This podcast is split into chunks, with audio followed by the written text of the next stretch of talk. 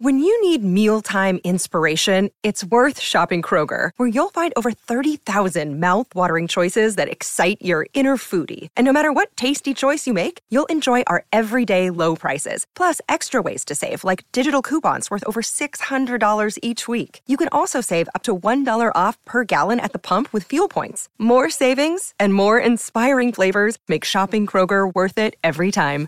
Kroger, fresh for everyone. Fuel restrictions apply. Another day is here, and you're ready for it. What to wear? Check. Breakfast, lunch, and dinner? Check. Planning for what's next and how to save for it? That's where Bank of America can help. For your financial to-dos, Bank of America has experts ready to help get you closer to your goals. Get started at one of our local financial centers or 24-7 in our mobile banking app. Find a location near you at bankofamerica.com slash talk to us. What would you like the power to do? Mobile banking requires downloading the app and is only available for select devices. Message and data rates may apply. Bank of America and a member FDIC.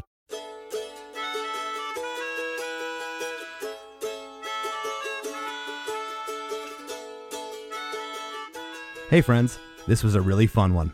Today's guest is Eric Bazilian, songwriter, multi instrumentalist, arranger, producer, guitarist, and co lead vocalist for the Philadelphia, Pennsylvania rock band, The Hooters. Eric and I dissect their breakout smash hit single, And We Danced, taken from their second album and major label debut from 1985, Nervous Night. These guys were truly ahead of their time. On the surface, to the casual listener, they may have just been another 80s pop band with keyboards, but this band was so much deeper than that. No one, and I mean no one, was starting off a hit single rock song in 1985 with a mandolin and melodica as the track's intro. Eric shares a fascinating story about writing the record with keyboardist and co vocalist Rob Hyman. How the two of them packed up their guitars and headed for a geriatric resort in the Pocono Mountains, the thought being that there would be minimal distractions there. The results proved fruitful, as the pair wrote a ton of songs during their stay, and We Danced being one of them. And this episode is also rare for the fact that this song wasn't written in five minutes or almost cut from the album, something we've heard many times here regarding hit songs. In fact, it was very much the opposite. This song was an absolute labor of love to get perfect. The verses of the songs weren't even written and recorded until the album was in the mixing stages. Talk about down to the wire. For all this and some other musical surprises from Eric, don't you dare go anywhere. Hey, hey, have you heard?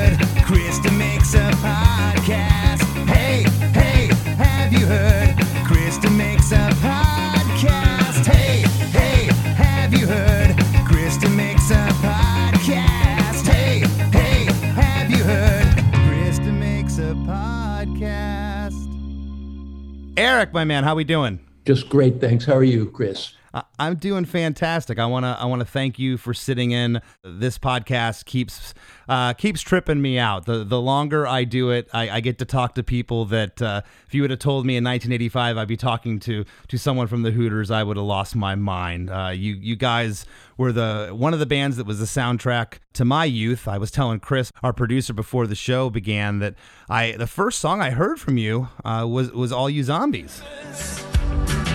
Yeah,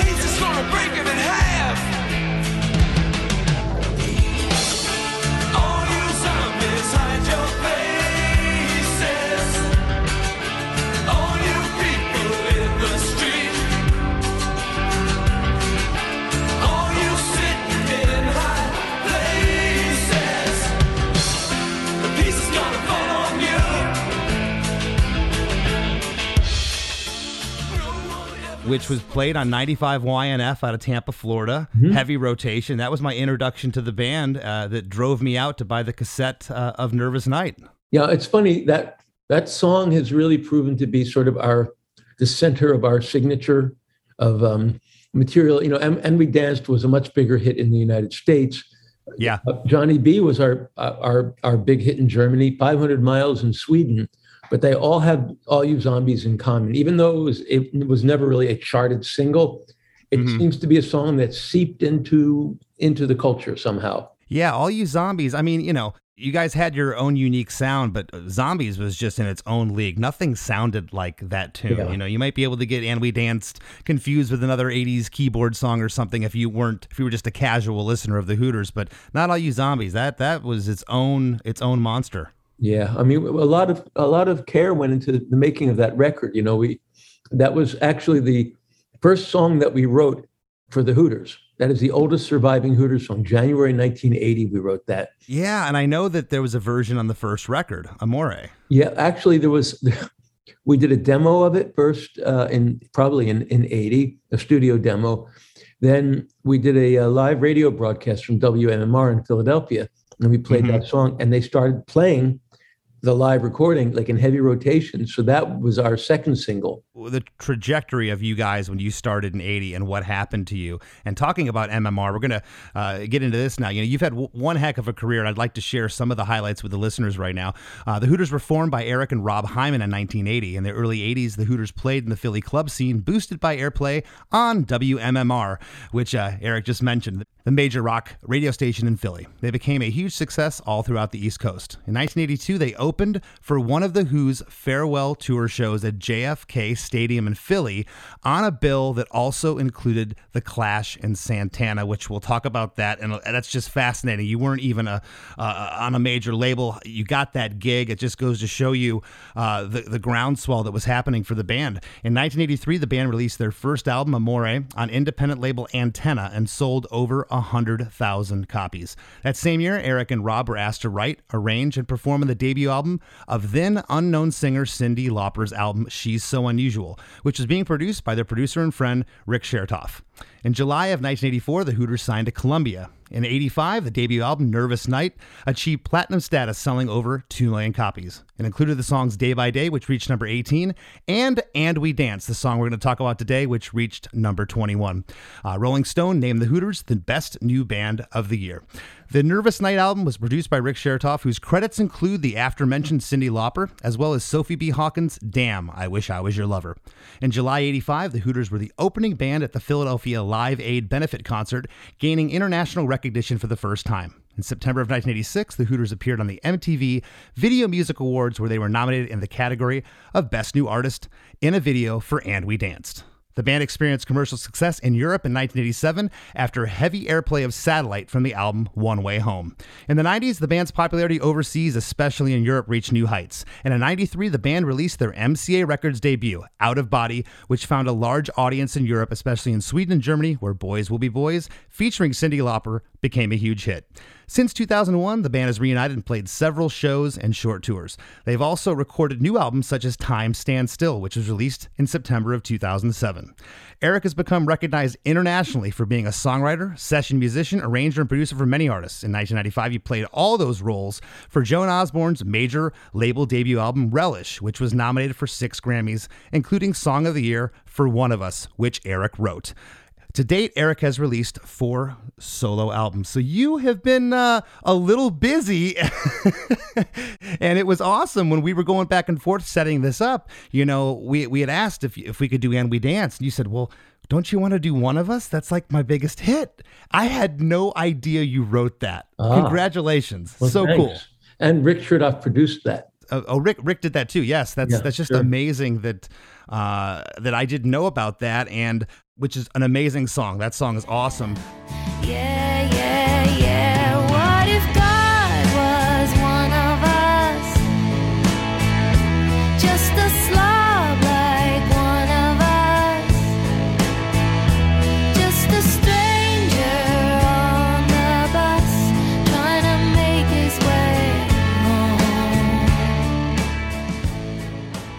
talk about this a lot in this show. As you know, we have those memories that are attached to songs, Sure. and "And We Dance" takes me right back Yeah. to just being that kid and you know driving around in mom and dad's car listening to the Ner- the Nervous Night album. So take us back to writing for for the record, and do you remember writing "And We Danced"?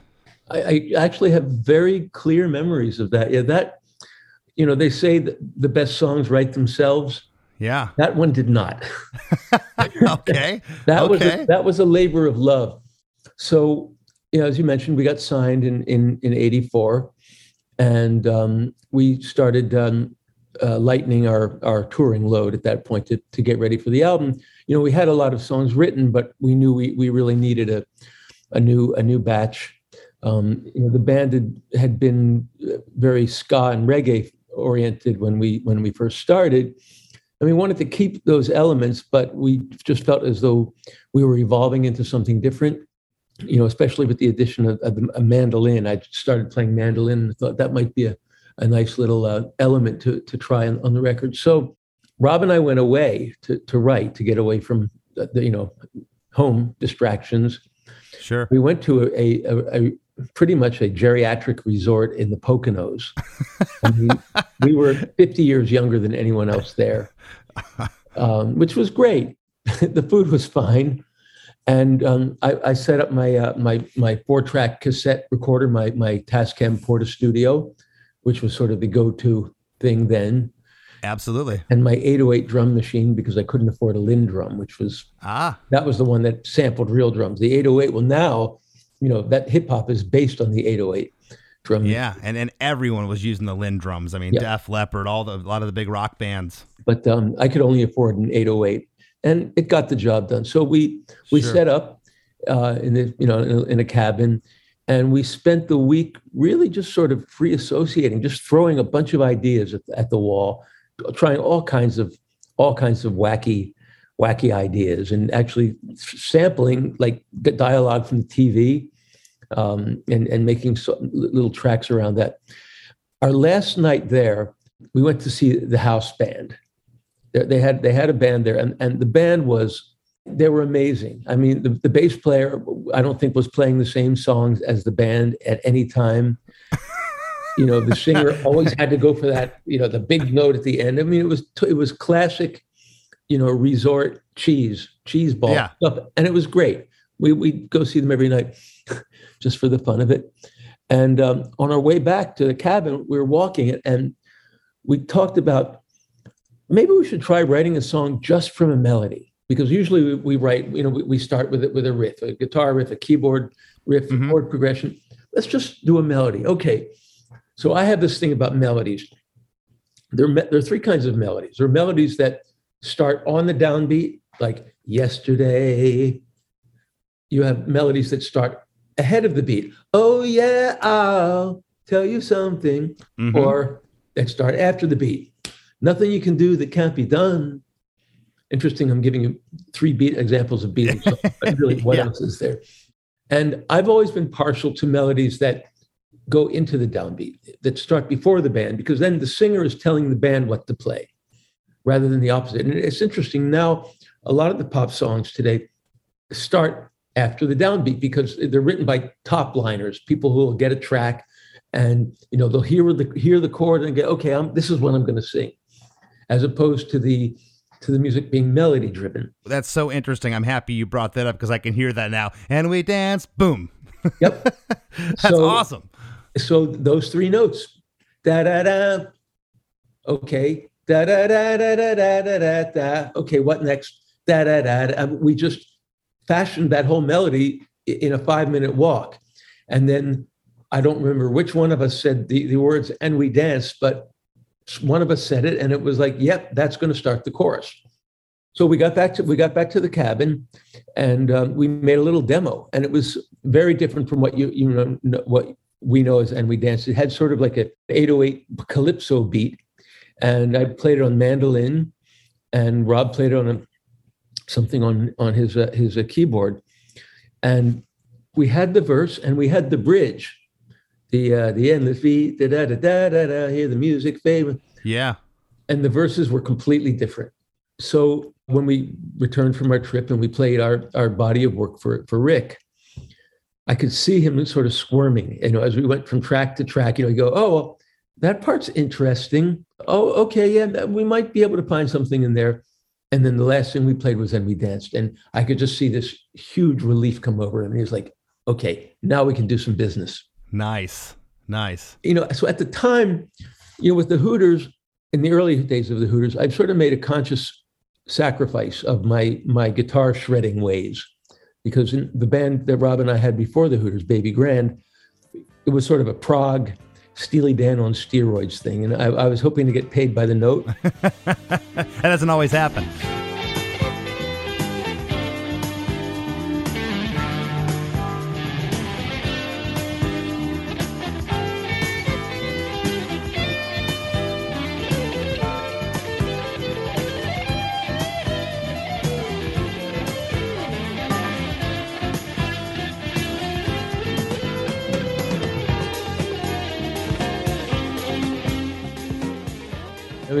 You know, technically very advanced, and some might even say accomplished.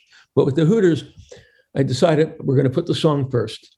Any sounds that we make need to be interesting and unique. So I w- wasn't really doing the rock guitar thing so much, which was a huge sacrifice for me because that's really what I come from.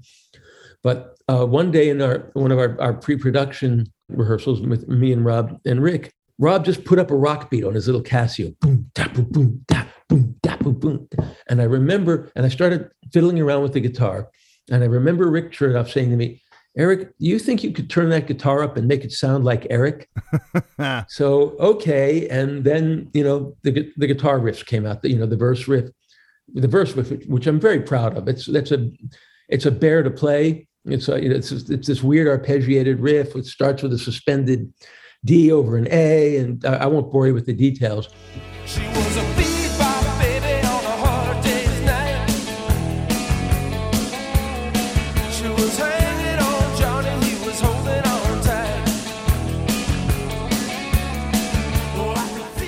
I know it's hard to sing and play that at the same time. I tried.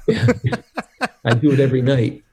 it's tough. It's actually easier to sing it if I'm playing it, and easier to play it if I'm singing it. so we did a demo of that, and then that's when I remember when we got to the bridge, which goes to that B minor, E sus, E, A with a third in the bass, D.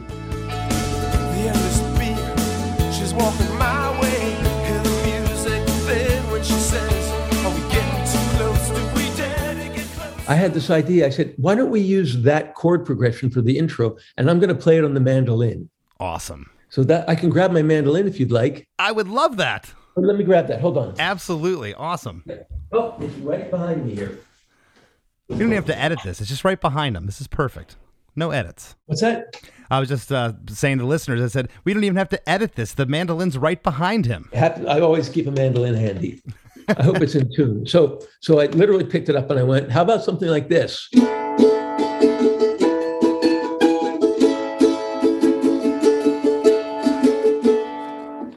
And um, everybody went, "Yeah."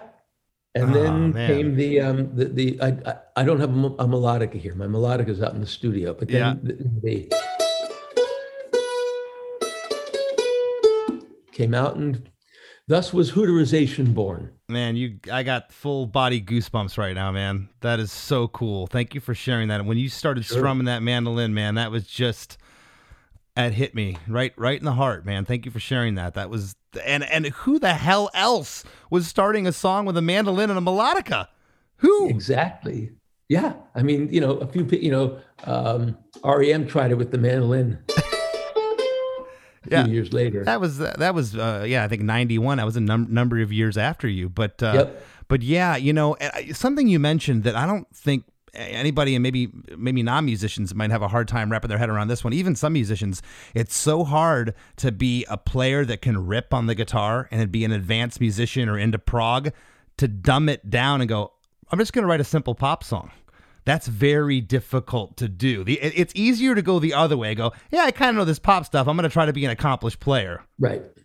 And of course, there's nothing easy or simple about how we dance. Yeah, You know, I've seen cover bands try to do it and it's- Butcher it. it's yeah, I mean, every you know, even you know, the bass part, which I, I which I played on there, to me it was intuitive. But it, you know, most bass bass parts, will, you know, they'll land on the downbeat. It would be bum, bum, bum, bum. But for me, it's bum, bum, bum, bum, ba ba ba ba ba. You know, I'm so I'm the, the the chord changes are landing before the beat, and the bass is doing that. But then it's also doing the downbeat, so it's with the so it's with the kick drum. hmm Um, and then you know, it's very melodic. It's got that. Um, hold on, I'll show you. yes. I'll show you on the very bass with which it was recorded. Oh, that is too cool. For, for the listeners right now, I'm, I'm, I'm seeing what appears to be a kitchen, a phone hanging on the wall, and, and Eric just walked into a bedroom and grabbed a bass. Here he comes. Okay, so it's so the the uh, the chorus. Can you hear it? I can. So the chorus goes.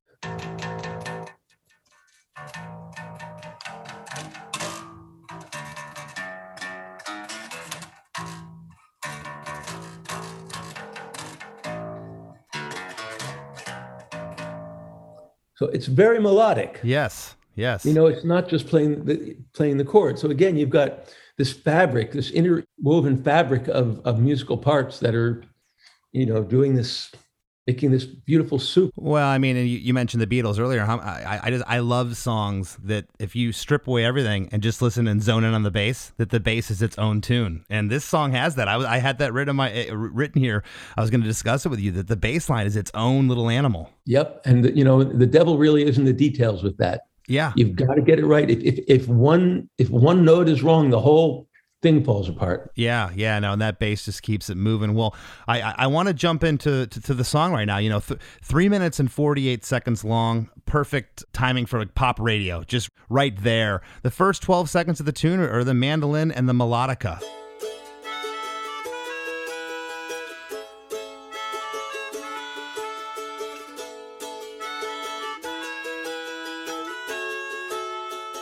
Again, who was putting those two instruments together? It, it just had its own sound. When this came on, I mean, you know, I, I went and watched the live videos. The minute that happens, the audience loses their mind. They they know what's coming. It's the hit, you know.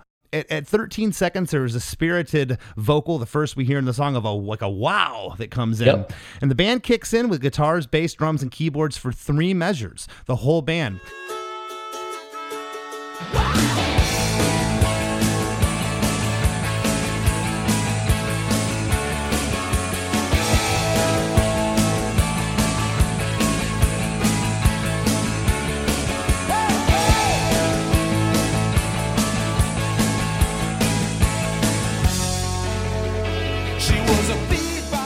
it stops at the end of this to just a single guitar playing the three notes. Okay, hold on. Yes, he's he's, he's going to grab the guitar now. I think.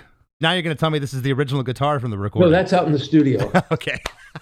this is the the acoustic I played on the Joan Osborne record, though. Um, That's killer. So cool. you know, Rob and I did a gig last night, uh, yesterday. Was it yesterday? No, Monday and Tuesday with Cyndi, with Cyndi Lauper in New York. Oh, that's This is why my acoustic instruments happen to be in the house and not in the studio, and the bass is in the house because at two o'clock this morning I just hadn't had an idea and recorded something, and I want I didn't feel like going out to the studio, so I just did it in the kitchen um, with my laptop. But uh, so you're talking about those those three notes from "And We Danced." yes.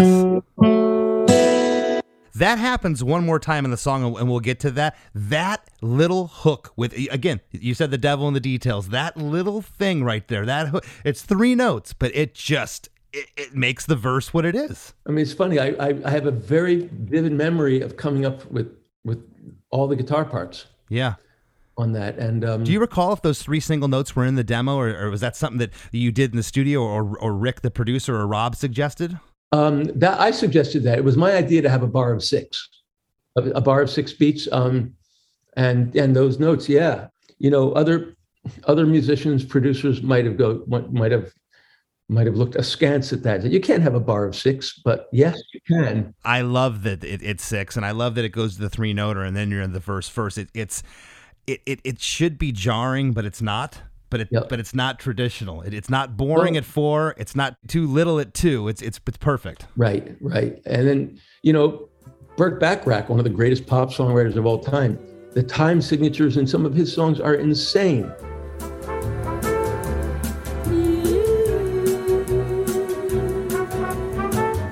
the moment I wake up. Before I put on my makeup, I say a little prayer for you. Walk home in my hair now. Every morning I wake up, da da da da da da da.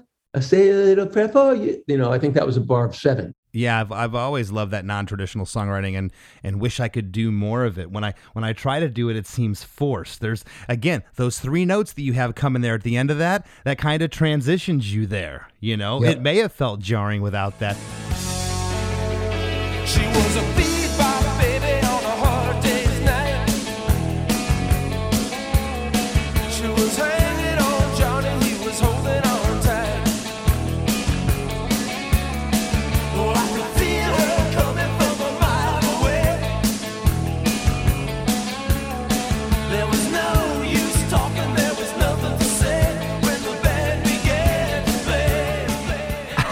Don't really know what this means. I want you to set this up. She was a bebop baby On a hard day's night, she was hanging on Johnny. He was holding on tight. Oh, I could feel her coming from a mile away. There was no use talking, there was nothing to say. When the band began to play and play. You know, I noticed the Johnny reference in here. Of course, you had a, a big hit with Johnny B. Uh, I believe on the was that on the next record, One Way Home? How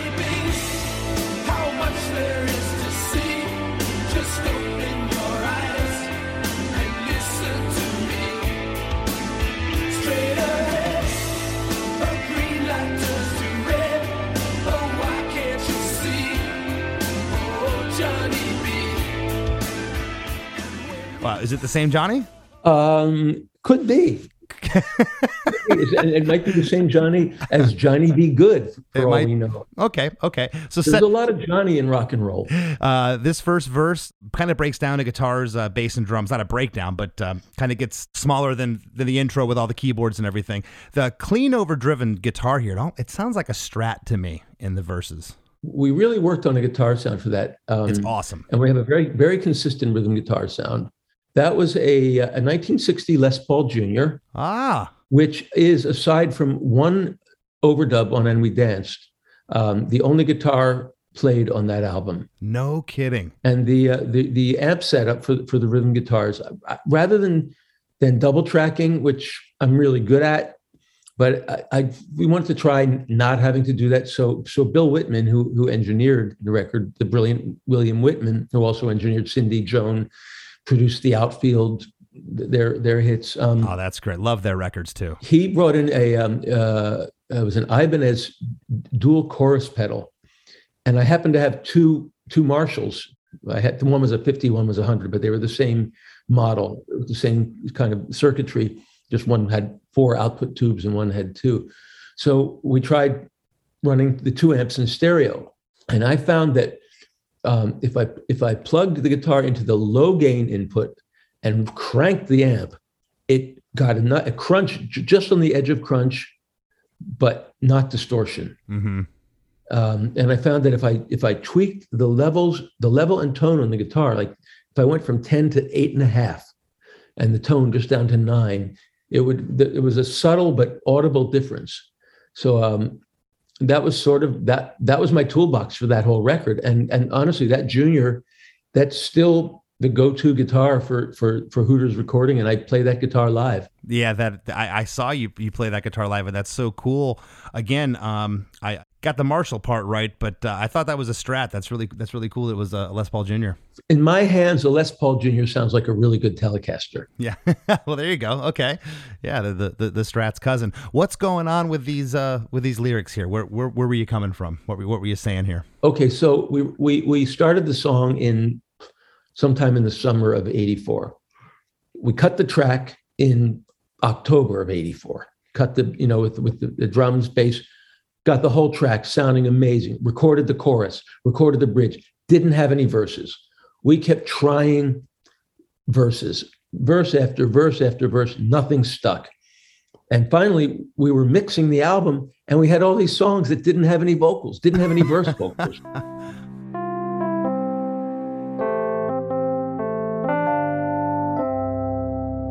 Hey, don't go anywhere. Krista Makes a Podcast will be right back after a few words from our sponsors. Hello, it is Ryan, and we could all use an extra bright spot in our day, couldn't we? Just to make up for things like sitting in traffic, doing the dishes, counting your steps, you know, all the mundane stuff. That is why I'm such a big fan of Chumba Casino. Chumba Casino has all your favorite social casino style games that you can play for free anytime, anywhere with daily bonuses. That should brighten your day a little. Actually, a lot. So sign up now at chumbacasino.com. That's chumbacasino.com. No purchase necessary. VGW Group. Void were prohibited by law. See terms and conditions. 18 plus. This week on the After Party podcast, we dive into some of the most iconic synth riffs of the 80s. You know, what I thought was pretty funny about this is that this song, you said 1984 this song came out, right? Yeah. But Eddie wrote that synth line in 1981, but the rest of the band was like, no way. But then it was years later that it, that it came back around. Yeah, David Lee Roth didn't want anything to do with this song initially, but uh, you know, it became arguably one of their biggest uh, songs ever. And again, without that keyboard line, uh, and, and I've seen cover bands try to try to do it with a guitar, it just it doesn't work. Yeah. Hey, in case you're interested, Chris, in case you're uh, going through your plugins and you really like that sound, the keyboard used on this is an Oberheim OB-XA. And uh, Daryl Hall is quoted as once saying that Eddie told him that he copied the synth part from Kiss on My List and used it in Jump, but Daryl said, I don't have a problem with that at all. Daryl Hall's always seemed like the really cool guy in the Hall and Oates. Nice. You dig- you're digging up some some cool little uh, history here, little facts. I, I've never heard that either. Yeah, did you? If you'd like to hear this whole episode, plus a huge back catalog of episodes of The After Party, head over to KristaMakes.com and sign up for our supporting cast program.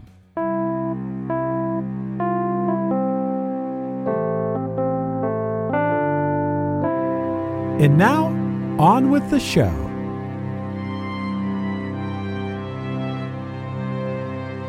We were recording in New York at, at the record plant, and we weren't allowed to go home weekends. At this point, we had to isolate and write the damn songs. Well, talk about your back against the wall. You're in the mixing stages at this point. Yeah, yeah, yeah. I mean, we're we're we're going uptown to, to Atlantic Studios where Bill's mixing, and then we're coming back to the record plant in Midtown where uh, where John Agnello's engineering.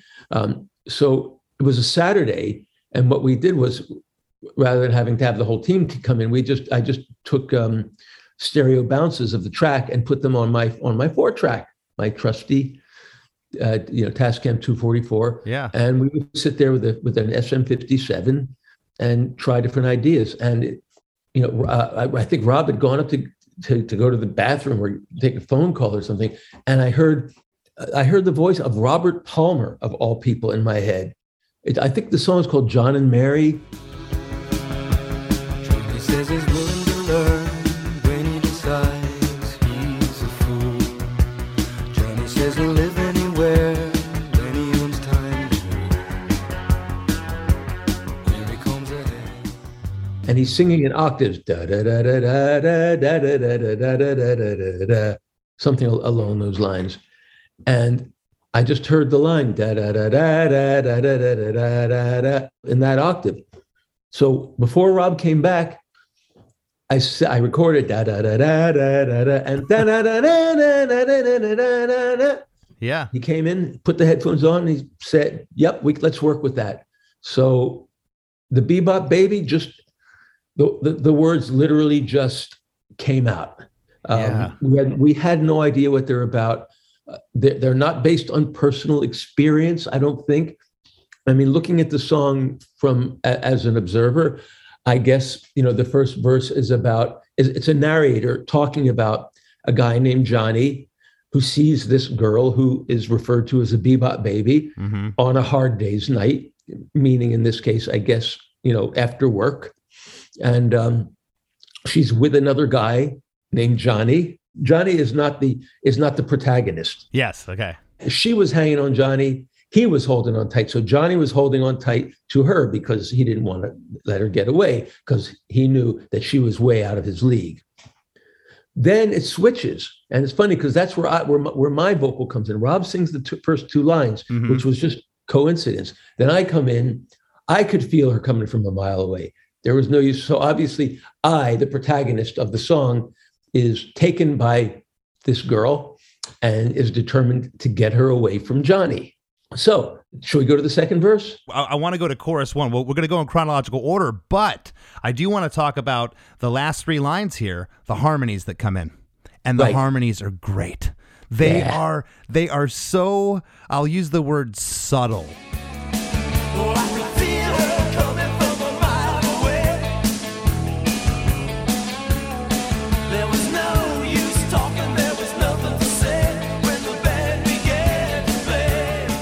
They're not overbearing. They're they're just kind of there, but man, that makes the part. And I always loved the dual vocal thing you and Rob had going on. I think that was so interesting and such an integral part to your sound.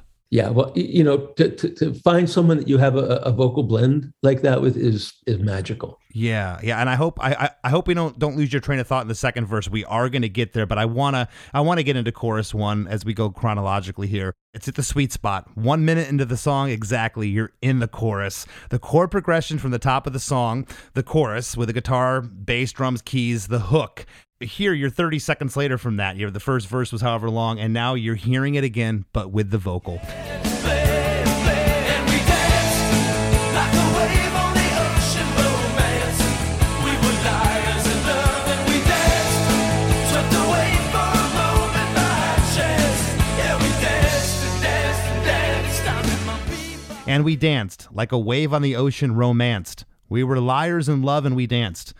Swept away for a moment by chance. And we danced and danced and danced. Harmonies on all four lines.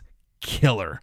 Where'd that, that lyric come? You got that from the, the up in the Poconos? Was that something you referenced up there? That was from the first night. Yep, that was just words. Again, it was words that sounded good and seemed to make sense. Oh man, do you know how many people try to write stories like this in songs that just it, it it's uh it's an art form and it, it's just something I love when I get someone on here that says what you said. Oh yeah, this wasn't about an ex girlfriend or my heart broken. This was just some words we put down. You know, most of the songs that that that we write, certainly that I write, are based on something deeply personal. Yeah, And um, you know, a lot of my songwriting is is very therapeutic. sure. You know, I I learn I learn things about myself that I didn't know before. That's a trip. I've never had anybody say that uh, on the show after a year and a half, and I've never had any. I've never thought of it in those terms, but that was that's really profound what you said there. You don't even realize the self therapy you're getting sometimes. I've had songs come out that have kind of scared me. Uh huh. Um, you know, that I haven't listened to since. Like, where the heck did this come from? Yeah, exactly. And you know, it gi- gives one you know pause to think, and then I tell my therapist about it. um, now, now, now, see, this is interesting because an interesting situation because Rob and I, Hooter songs traditionally are songs that we write together. So it needs to be a shared perspective. We never really went the Lennon and McCartney route where you know Paul would bring in songs, John would bring in songs. It just, mm-hmm. you know, I write I write plenty of songs on my own, and occasionally they become Hooter songs if it feels like. And we both know when it's when it's right, when it's something that that feels like a Hooter song. It could be the greatest song in the world. I mean, you know, one of us, great song, not really a Hooters song. Time After Time, which Rob wrote, great song. And even though we play it in the Hooters and we've recorded it with the Hooters, it's not really a Hooters song.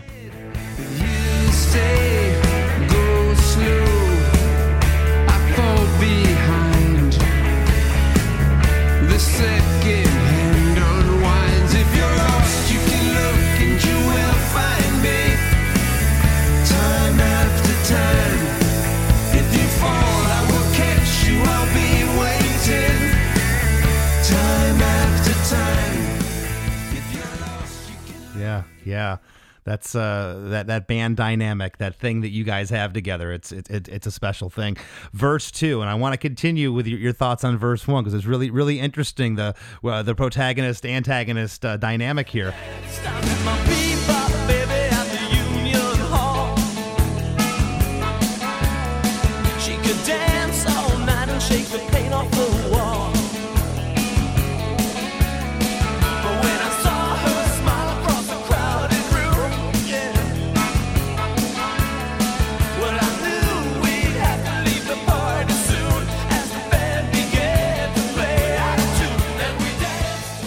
I met my bebop baby at the Union Hall. She could dance all night and shake the paint off the wall. But when I saw her smile across a crowded room, yeah. Well, I knew we'd have to leave the party soon as the band began to play out of tune. I'm assuming you're referencing that horrible uh, resort band. See, I had never thought of that. I would never in a million years have thought of that. Thank you. See, I'm still learning about this song 36 years later. That's awesome. Again, as I've never really analyzed the song before, so this is a great opportunity for me as well. Oh, thank as you. As an observer, I guess it's about, you know it's about getting lost in the moment. Yeah. literally swept away swept away by the moment uh, for, uh, for swept away for the moment by chance um, you know it, it's this encounter this unexpected encounter with this person and and you know seeing her across the crowded room union hall probably there was a little bit of springsteen in that because you know he liked he liked imagery like that and you know i was a, i was a big fan i mean i'm still a big fan but I, you know, I, I I listened to a lot of Bruce back in the day. I love Bruce, and I hear a, a very spirited Bruce, uh, yeah, ah, oh, at the end of this song. You or, or Rob lets out. I'm not sure who did it, but I'm like, wow, that kind of sound, sounds like Bruce there.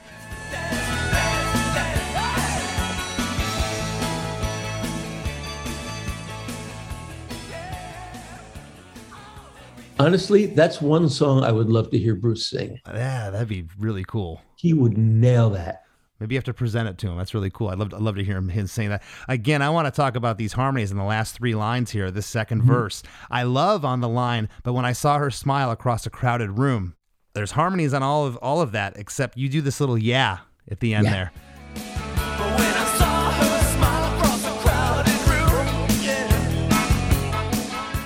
No harmony on the yeah. It just makes it personal. Rick or Bill, someone in the control room said, "Hey, can you put a little something in there?" And I said, "Yeah, I got it." And so I, I got to do the yeah. That's cool. That's cool. Well, we go right into uh, into chorus two.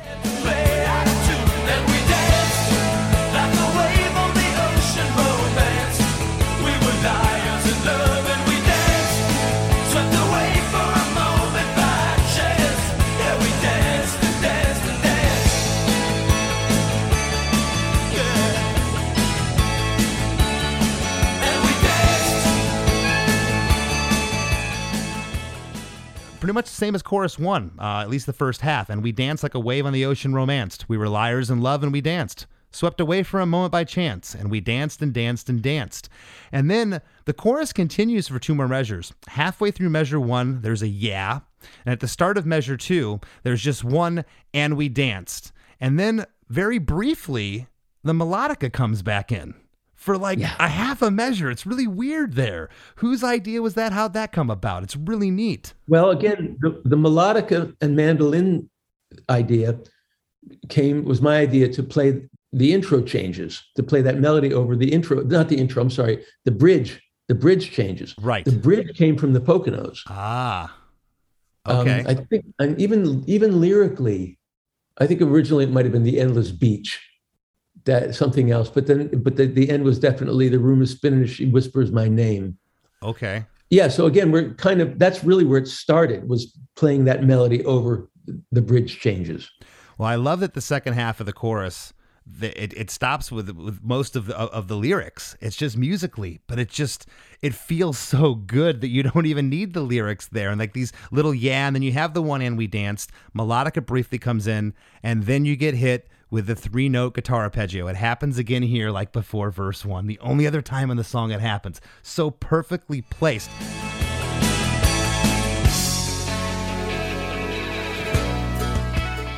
was it there on like the demos or was that like hey you know what we should put that that that thing from the top of the song back in here By the time we got we got into tracking the album, it was there. By the time we got we got into tracking, we had the entire arrangement.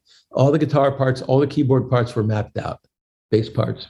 What even you know what we wanted on the drums. it's so simple we're talking about six notes uh, three of the notes are the same that's the same part just in different spots but I, can't imagine this song without that that little hook Yep. And that is, you know, that instrumental bridge, not bridge, the instrumental chorus before the bridge, you know, is, is where, you know, Rob gets to shine with that elegantly simple genius keyboard riff. yes yes Where, where, you know, we, we add the bells there. Oh, the, the I mean the keyboard riff is just it's so perfect. It's so 80s. It, but it, but and I say that with all my heart. It's so good. It's so perfect. Uh, the start of the bridge is basically the reintro for two measures. You got the mandolin and the melodica, but the bass is there with a single note guitar mimicking the mandolin. I love that. Yeah. And and uh, the breakdown there is it, it breaks down drum wise to just a kick and a hi hat during that part. Yep.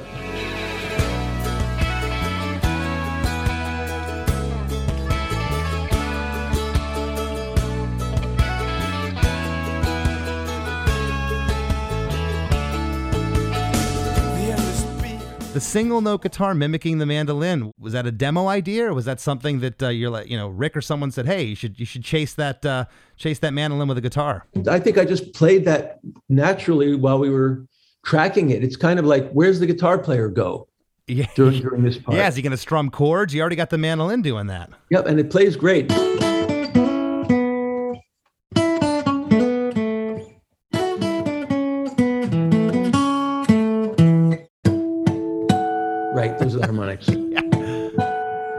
That's great. Neck bend. Yeah, yeah. As you said, what what the hell is the guitar going to do here? Oh, it's going to do this. and then it and then it continues. You know, it answers the vocal. You know, the endless beat. She's walking my way. yes. Music fade.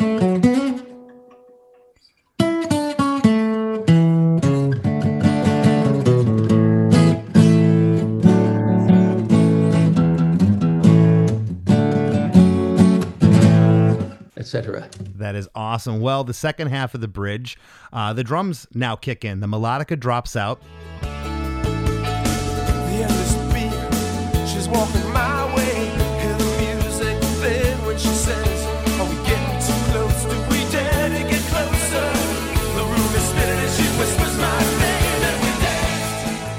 The endless beat, she's walking my way. Hear the music fade when she says, Are we getting too close? Do we dare to get closer? The room is spinning as she whispers my name. The harmonies on here come in on the third line, just on the back half of it. We dare to get closer. And then on the last line, the room is spinning as she whispers my name. Love the harmonies there. The harmonies, more than anything, intrigue me, I think, because of placement. And every band's different. You're like, why here? Why weren't there harmonies on the first two lines? I could see them being there, you know, but uh, perfect. Do you did you have most of these harmonies? Do you recall mapped out prior to the Yeah. studio? You did. Yep, You did. We absolutely did. I mean, the thing is, Rob and I both want to sing all the time. Two alpha male singers. Yeah, yeah, but you know, I mean, I, actually, in our case, I think two beta ma- two beta male singers because neither of us ever thought of ourselves as a singer before this band. Um, still, still have trouble wrapping my head around it sometimes. I, I get paid to do this? What? But um, um, yeah, we we had all that all that mapped out. It's interesting now. So so the, the bridge lyrically, again, looking at it as an observer, Yeah. this is the denouement of the drama. They've they're together. They've left the party, and she's she's hesitant. She's not sure about it. You know, do, do we dare to do we dare to get closer? But then she whispers his name, and the room begins to spin. Mhm. So I had the feeling it goes down. Yeah, well, uh, and of course it was the '80s. The room could have been spinning because he hit, maybe he was hitting the punch bowl a little too much. Right. again, I love that you're you're talking about this in terms of because again, these were just a story that you were jotting down. This wasn't personal experience, but now you're looking through the looking into the glass uh, bowl here and going, yeah, you know what? The room's spinning. She whispers his name, and and and you know everything everything's kind of coming alive for this guy. I mean, it really is a universal story uh, for any gender or, or any persuasion. But you know, you you go someplace, you see somebody you like, they're with somebody else. Hmm, maybe they're not so into that person. I'm going to make a move, and and it works. Well, the the last chorus, chorus three, uh, it's a double chorus lyrically before it starts to fade out.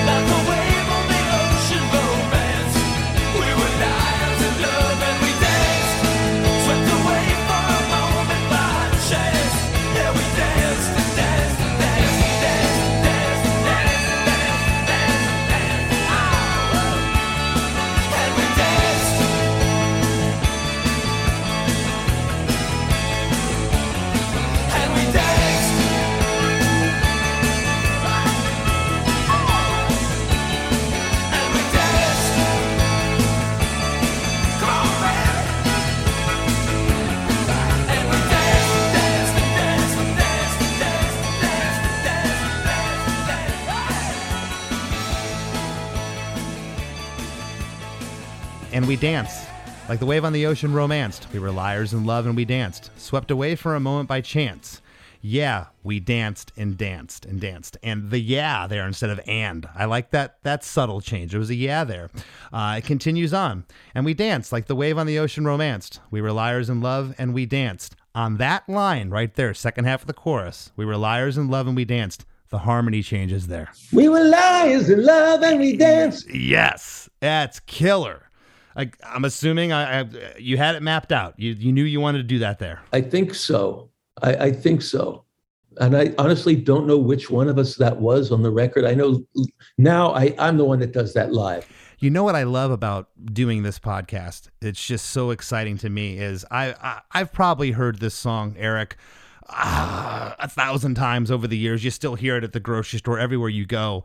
But I'm I'm I'm deconstructing the song, and that part comes up like, why does this sound different? I got to go back to the other chorus. I'm like, ah, the harmony change, Just that little harmony there. Yes, you're you're you're a completist. Uh, well, yeah, to, to a fault. yeah, no, that's cool. um, I, I, I love that. It continues on. Swept away for a moment by chance, and we danced and danced. You say danced nine times. And then there's an oh woo, and we danced. And we danced, oh. And then there's a ah, uh, and we danced with a come on baby that you say. Yeah, Rob's the come on baby. Rob's the come on baby. He's the ah on the ooh. Yeah. okay. Uh, then we keep going. And around this time, the song, it's a slow fade for about 46, 47 seconds. It's a very subtle at the beginning of that fade, uh, a great fade out. And again, it happens uh, again, and we dance nine more times with a hey. And then the yeah, ah, oh, which I think that was where it sounded a little Springsteen there. I'm like, ah, it's a little a tip of the hat to Bruce. And we danced. And then there's also in between all of this, as we're fading out, and the last thing you hear in the song uh, is "And We Dance," which is which is great. It's the title of the tune. But there's this cool little guitar run that happens twice in the fade out. It's this little six noter.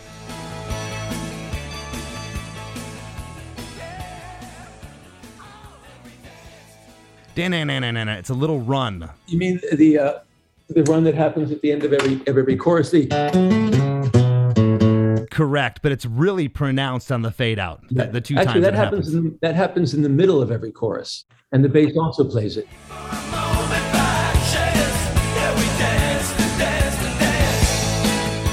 You're right. You're right. But the vocals are there. Now I'm really hearing it at the end when everything is is, is sparse uh, and the vocals are coming in and out. But that's just such a killer. Uh, again, another hook in an already uh, insanely hooky song. Can can you take us back, Eric, to because again, I mean, it's amazing. I talked at the top of the show here about you guys opening for the Who at JFK Stadium in '82. You, you didn't even have your first independent record out. Here, you put a record out, it sells hundred thousand copies. This is pre-internet. This is crazy what happened to you guys. It just, I think it, it shows the, the the depth of talent that you had, but you hadn't had a hit up to this point, and now, I mean, of course time after time with Cyndi and, and Rick, you were starting to taste it, but this was your first your first thing, the Nervous Night, first hit record. Yep. Did you know the song was a hit when you're hearing the playback of the mixes for the first time? Did it hit you like, holy crap, we have something here? Oh yeah, absolutely. Yeah, I think we knew we knew early on that that that if that if we could write some verses, we could have a hit song. um, I'm not gonna lie, you've inspired me to, to grab my bass player and head up to the Poconos. I don't know if we'd end up killing each other after three days or come up come up with a batch of great songs, but that's a that's an interesting uh, interesting story that you, you guys decided to take off together and, and go do that, and and it resulted in, in in some great material. We've done that a bunch. In fact, we're we are trying to figure out a way to do that again because as time goes on, it gets harder and harder to work at home. Even though you know I've got a studio in my backyard, Rob's got like a, a real studio, but you know you got families, you've got friends, you've got stuff going on. I mean, you know, you really do need to get in, into a space where you can clear your head. Yeah. Leave leave the cell phone in the other room and get down to business. Yeah, I mean, we wrote Johnny B in West Virginia, and a cabin in West Virginia. We wrote Satellite. Actually, that we wrote in our rehearsal studio in Philadelphia. Private Emotion, which was on on Out of Body.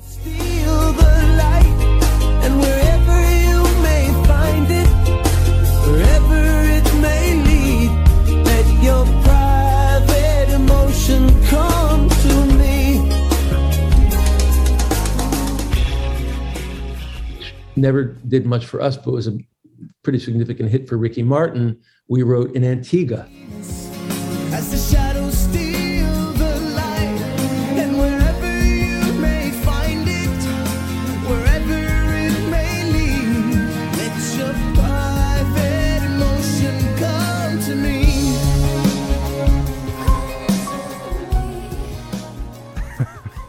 That's inc- that's incredible. Well, uh, listen, Eric, we're, we're going to wrap up here. I want to thank you so much. You know, I, I had thought of you, and, and Chris, my producer, he went online, immediately found an email address for you. It was within that same day you wrote him back and said, "I'd love to come on the show." I was I was doing backflips. I was just ecstatic. Oh. Thank you so much uh, for being part of the the soundtrack of my youth and uh, still soundtrack of my life. Right now, I'd like you to you know, let the listeners know what, what you got going on as uh, before we uh, head off here. The Hooters are still very active. Uh, generally, we tour Germany every summer for a month or two. 2020 we would have done our 40th anniversary tour, but we all know what happened to that year. And we were hoping that it would be 2021, but uh, that didn't work out. So now it's scheduled for, for next summer, tw- uh, summer 22. And we end up in Stockholm, which is my other home. I, li- I live between Philadelphia and Stockholm, Sweden. That is so. That's so awesome. Of course, you uh, had had a huge hit in Sweden in, in '93 with uh, you know the the out of body record. So that's Yep. that's cool. and and 500 miles was, you know, I think I mentioned earlier. That's our our most our most well known song in Sweden.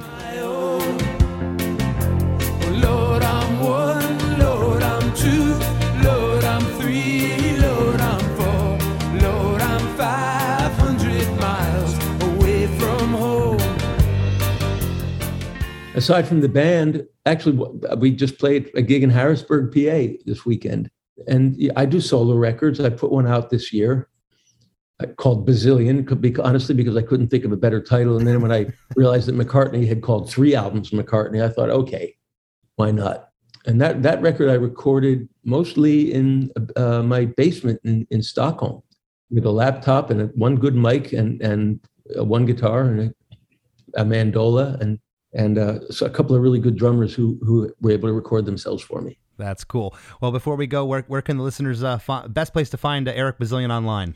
Well, you can go to ericbazilian.com, which is a landing pad, or you can just go on Spotify and pop, type in Eric Bazilian, and you'll see my stuff come up. Awesome, man. Well, f- again, from bottom of my heart, thank you so much for for being on the show. Thank you so much. I really, this was really, really a lot of fun.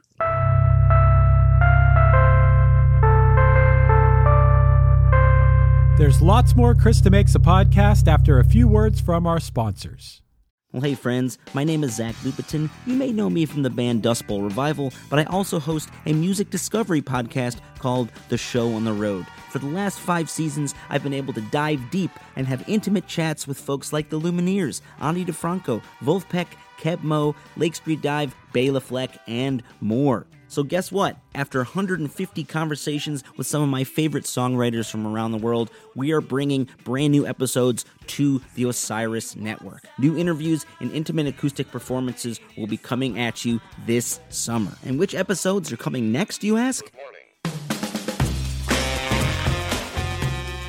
I am Zach Goody, the lead singer for the band Smash Mouth. Our band is called Milky Chance. We are based in Berlin. My name is David Shaw. I sing and write songs with my band, The Revivalists. Trust me, these conversations go some wild places. So, subscribe to the show on the road on Osiris, and we'll see you soon. Do you enjoy the content and production of Krista Makes a Podcast? Do you have an idea for a podcast or an existing podcast that you'd like to take to the next level? Well, check out WeKnowPodcasting.com. At WeKnowPodcasting.com, we have over 25 years of combined experience in the pod field, and we're ready to help you succeed in the golden era of podcasting. As we near the end of the show, here's a band you might not know. Welcome to this week's band you might not know. If you'd like your band to be considered for Krista Makes a Podcast, all you have to do is email your song via MP3 only and your bio to bandyoumightnotknow at gmail.com. This week's featured artist is The False Starts from Royal Oak, Michigan. The band is comprised of just one guy, multi instrumentalist Dylan Foley. You can find their music on Spotify, iTunes, and SoundCloud. Here's a snippet of their song, Nothing Ever Works. I can't take it. I got a feeling we're all just faking it. Just restart it.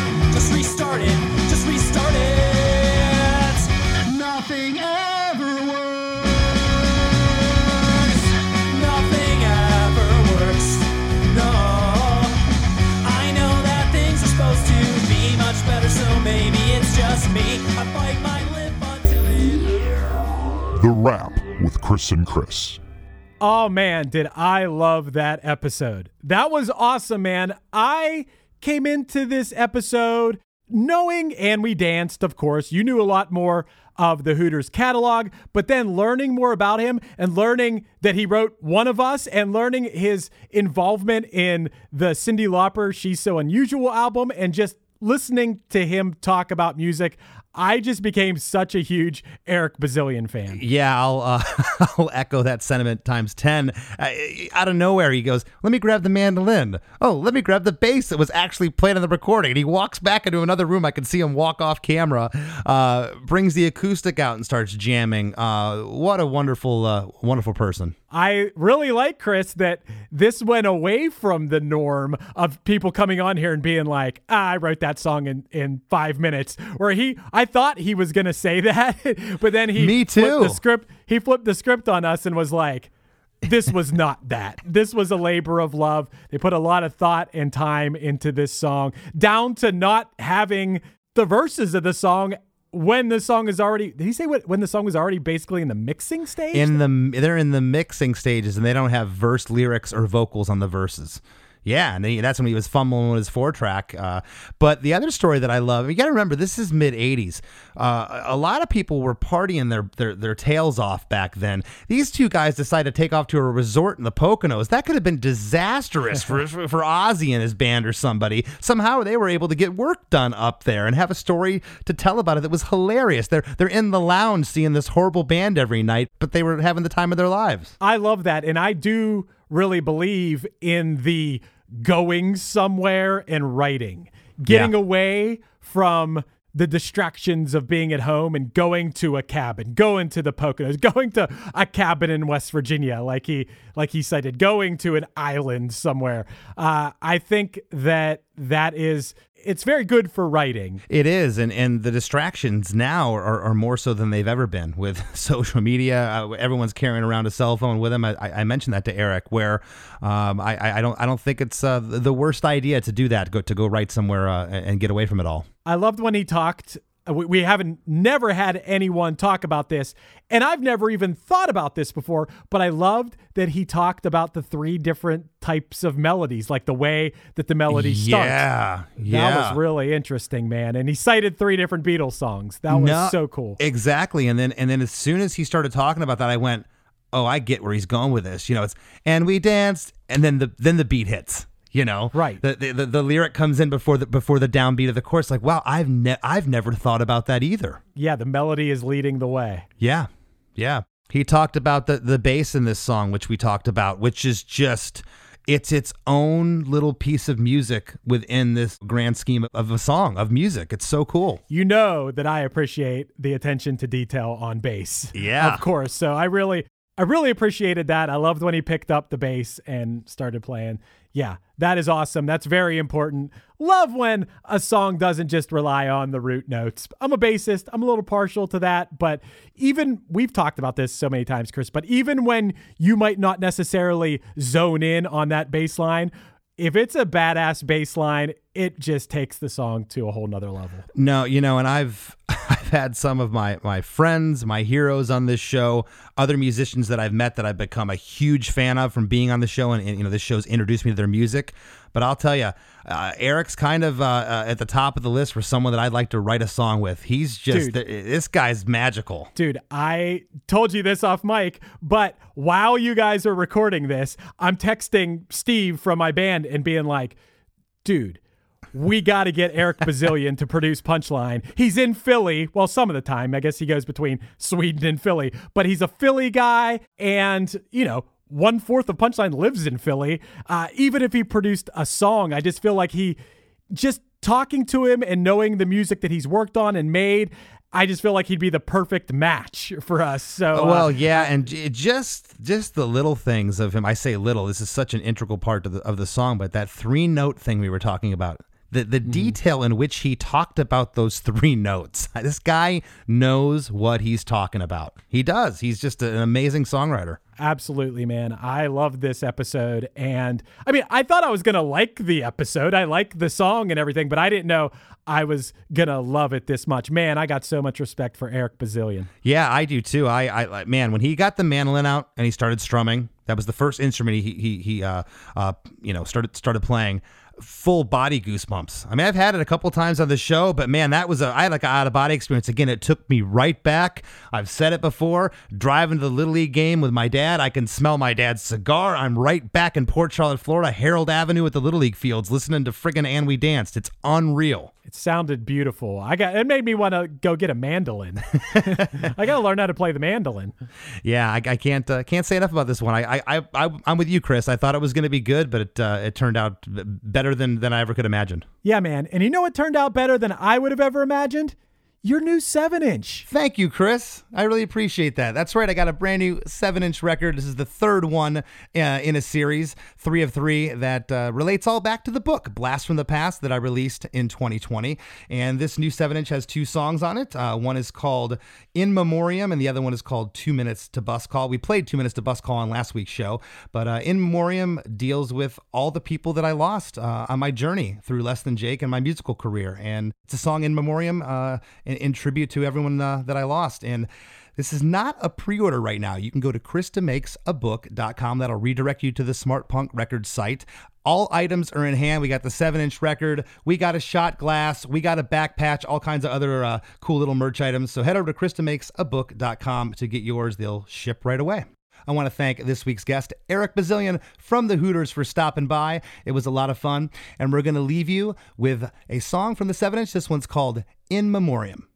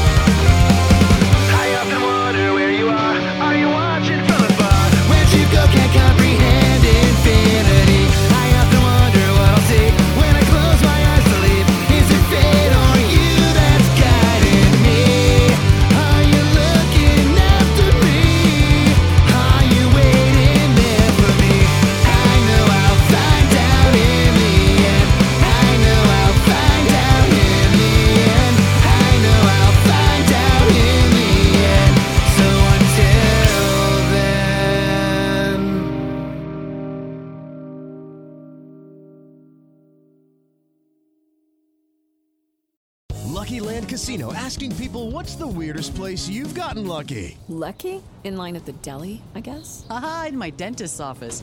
More than once, actually. Do I have to say? Yes, you do. In the car before my kids' PTA meeting. Really? Yes. Excuse me, what's the weirdest place you've gotten lucky? I never win and tell. Well, there you have it. You can get lucky anywhere playing at LuckyLandSlots.com. Play for free right now. Are you feeling lucky? No purchase necessary. Void where prohibited by law. 18 plus. Terms and conditions apply. See website for details.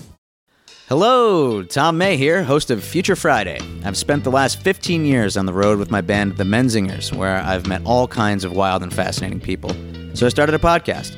On Future Friday, I talk to fellow musicians about the moments that made them, their passions outside of music, and the curiosities that tie us all together. I've also talked to the likes of UFO researchers, magicians, soldiers, and documentary filmmakers, and I'm constantly searching for folks that can shape and change our view of the world. You can check out Future Friday wherever you like.